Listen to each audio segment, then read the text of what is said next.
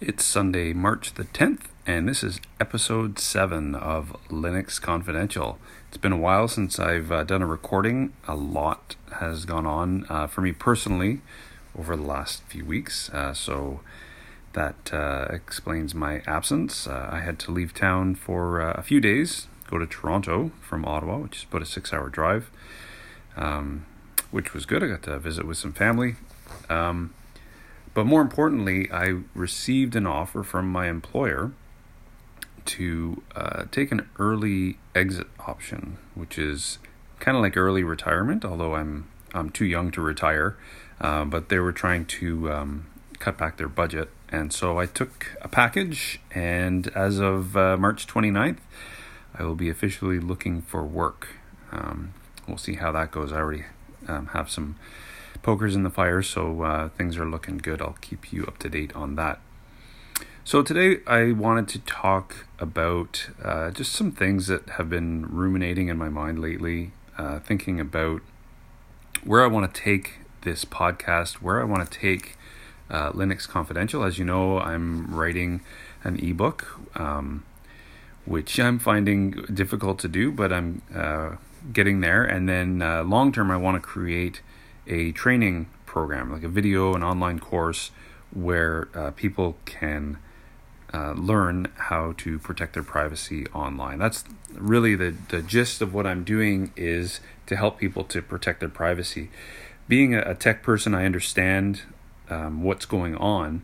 The hard part, um, apart from you know convincing people that it's a bad thing, is uh, if someone is convinced that it's a bad thing, they really have no idea how to protect themselves online. They don't even know where to start. They just, you know, kind of shrug it off like, well, you know, what am I going to do about it? So I kind of want to start a revolution, not a violent revolution or anything like that, but I want to start a revolution where people stand up to companies that don't respect their privacy. You know, there's um there's I'll, I'll just give you some background here. I read um, the Daily Stoic. It's, it's, a book of mine. Um, I forget the author's name. Great book. Um, I think Stoicism is actually really underrated. Uh, it seems to be getting more popular these days. But uh, one of the um, devotionals uh, recently, they're just little one-page things. I'll give a quote from one of the Stoics from uh, you know two thousand years ago, and then uh, he'll expand on it. But it talked about how you know, if someone were to do anything with your body against your will, you wouldn't tolerate it. You know, if someone pushed you around or or sold your body or whatever, uh, you would never stand for such a thing. Um, and yet we let people control our thoughts in a sense. Uh, you know, we listen to the radio and we allow it to upset us. We watch the news and, and the same thing. You know, all these uh, things get into our mind and we don't have the same sense of protectionism of our our thoughts and our minds uh, and our emotions that we do towards our bodies. Um, which you know that's uh, kind of a new concept for me uh, to just put it out there and think about it. Um, so, not allowing things to get to you is, is kind of central to Stoicism. Um, knowing what you can control and what you can't control. Um, and so, I think the same goes for your privacy. You, you basically, you have a private life. We all have a private life. And so, if you hand over private information to someone, and then that someone betrays that trust. Imagine telling someone like a really personal secret, and then they went and and told everyone in the office, or or they told everyone uh, in the neighborhood, and then you know your your secret was out in the open, and this person that you had confided in had betrayed your trust. How would you feel about that person? Would you talk to them anymore? Would you, you know, have words with them? Uh, the same thing is happening online. It's the thing is, it's invisible to you, but it, it does manifest. It does show up. You know, when you do a search for, you know, anything. Let's say you're you're looking for mattresses. So you do a search for mattresses, and you you know you look at various sites, and you know you find the mattress stores that are in your city or town or whatever's close to you, or you look up you know these these mail order mattresses that are like. Um, uh, made out of foam, you know, and they pack them into a box and they ship it to your house. So you're looking at mattresses, and then next thing you know, you're on on Facebook, or you're on Google, and or some website somewhere, and you're seeing mattresses like everywhere. All the banner ads are for mattresses. That's how it shows up. So when you are searching for something, it shows up on a page. So the the problem with that, of course, imagine you're you're at work and you uh, you're uh, someone's standing there looking over your shoulder, and you're you know you go to a website and then the banner ads show up and they're all advertising uh, Viagra or I don't know some medication or something that's you know kind of in a sense revealing what you've been searching for, right? So the person standing there is like, "Oh, why are you seeing those ads?" Right?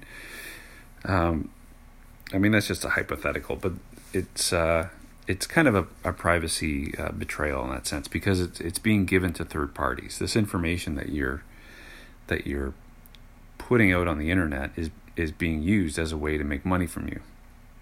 So um, I understand that that's how the whole marketing world works, and in fact, I have used uh, advertising platforms like Google and Facebook in the past, um, and they're good at what they do.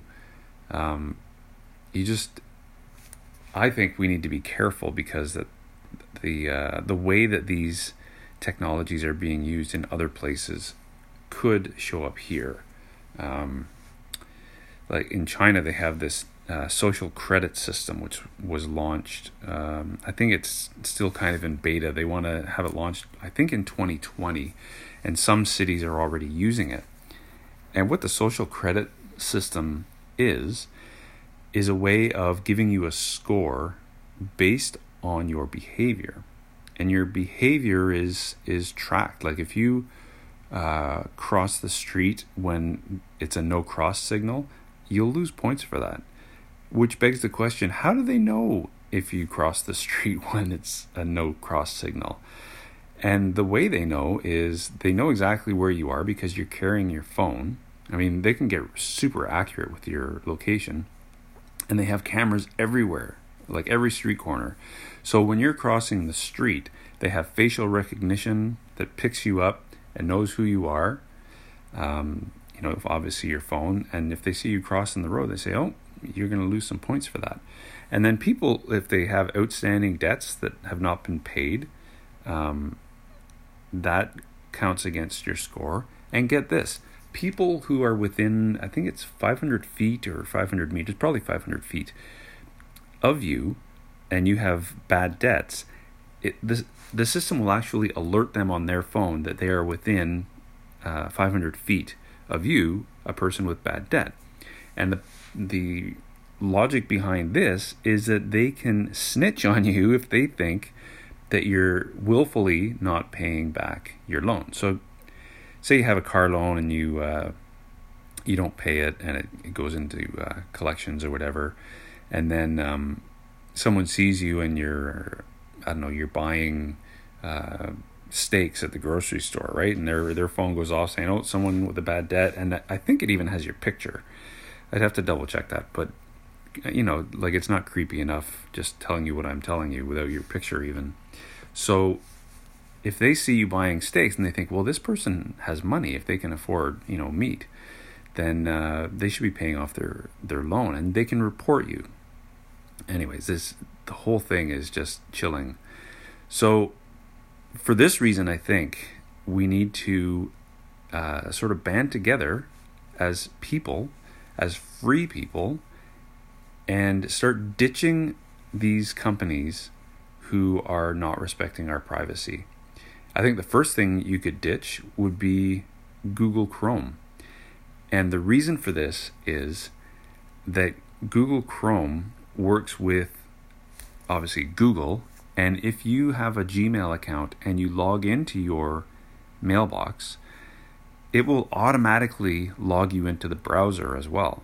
And the problem with that is then your browser can synchronize with Google and it synchronizes everything, all of your um, your plugins, which is the configuration of your browser, um, which can be used to identify you on the internet, just so you know, um, and also uh, your search history, your your um, your browsing history, every site that you've gone to, even if you went to a site like DuckDuckGo, which is a privacy respecting uh, search engine, when you do a search on DuckDuckGo, the address in in you know the address bar would be duckduckgo.com slash and then search equals and it's got all the the words that you put in your search term. Now they're not tracking you, right? DuckDuckGo is not tracking you, but that page that you are on with your search term, like you know search equals uh, mattresses in Ottawa, then that would synchronize back to Google and they know that you're looking at mattresses, even though you're going to DuckDuckGo. So the auto login is a bad move on Google's part, and for that reason, I think um, it should be ditched. Technology is great from Google. Don't get me wrong. The uh, you know the the Chrome browser is a favorite uh, among people. Before uh, Google Chrome, Internet Explorer was basically everyone used it, and um, you know, people in the free software world um, wanted everyone to switch to Firefox because they understood that it was privacy respecting and, and all that. Um, but of course, uh, Microsoft always pushed IE as the default. And then actually Chrome swooped in and, and took over. So, uh, and they had, you know, good plugin support. It was a fast browser. Um, but I think the privacy concerns uh, trump all of that and it needs to go. Um, so also, um, you might consider changing your hardware. So this this is a whole other topic. I, I mentioned before that I was um, talking to a hardware vendor. As far as um, your phone goes, they actually are coming out with uh, the company I'm referring to here is Purism. So it's P U R I dot S M, and Purism has a uh, a cell phone, which uh, is you know like an Android phone or an iPhone, but it doesn't run either of those operating systems. It actually runs uh, Pure OS, which is a uh, Linux uh, derivative. So um, that would be a recommendation because it respects your privacy. They also have laptops. They have a 13 inch and a 15 inch. Um, the they look very similar to the Dell XPS 13 and XPS 15. Um, I have a Dell XPS 13, and and to me they look very very similar. Um, but uh, again, it respects your privacy. It comes with Pure OS. You can also run the Qubes operating system on it. That's Qubes with a Q. So Q U B E S. Um, and that's uh, the training that I'm going to be coming up with. That's exactly what it's going to cover: is how to uh, install Qubes and how to operate Qubes on your system, so that you can uh, not only evade the the marketing trackers, but it, you know if someone sends you um, an email that has some sort of tracker in it, or it, it's uh, got malware in it of any kind, some kind of spyware, all those things are defeated using an operating system like Qubes. So uh, I would recommend that you have a look at those. They also have the the Librem key, which is good for um, storing your um, uh, your PGP keys. So PGP is pretty good privacy. That it's a pretty advanced topic, but if you do use um, PGP or uh, the GNU Privacy Guard, which is GPG, um, for encrypting emails and signing emails, then you might consider the Librem key as well, which uh, takes your keys off of your system so they can't be stolen and puts them into a hardware device where all of the uh, encrypting and decrypting happens. So, in in this revolution that I'm talking about, where we um, don't use products from companies that don't respect your privacy, um, where we actively go looking for ways to uh, conceal our identity online because it's nobody's business who is doing what online. Um, we need to, uh, you know, be educated, and that's where I come in. My my goal will be to really engage uh, and empower and educate uh, as many people as I can, uh, and hopefully, hopefully, I've already educated you to some degree already. Um, and then for your part, um, you just need to be aware of the companies that are doing this. Google is is uh, obviously a big one. So is Facebook. Those are the two really you know big uh, offenders on the internet. But Microsoft does it too. Um, Apple does it too. It's uh, it's not unique to any one company. Once a company gets to a certain size, the the information about you is is like it's intoxicating the the value that it's worth to them.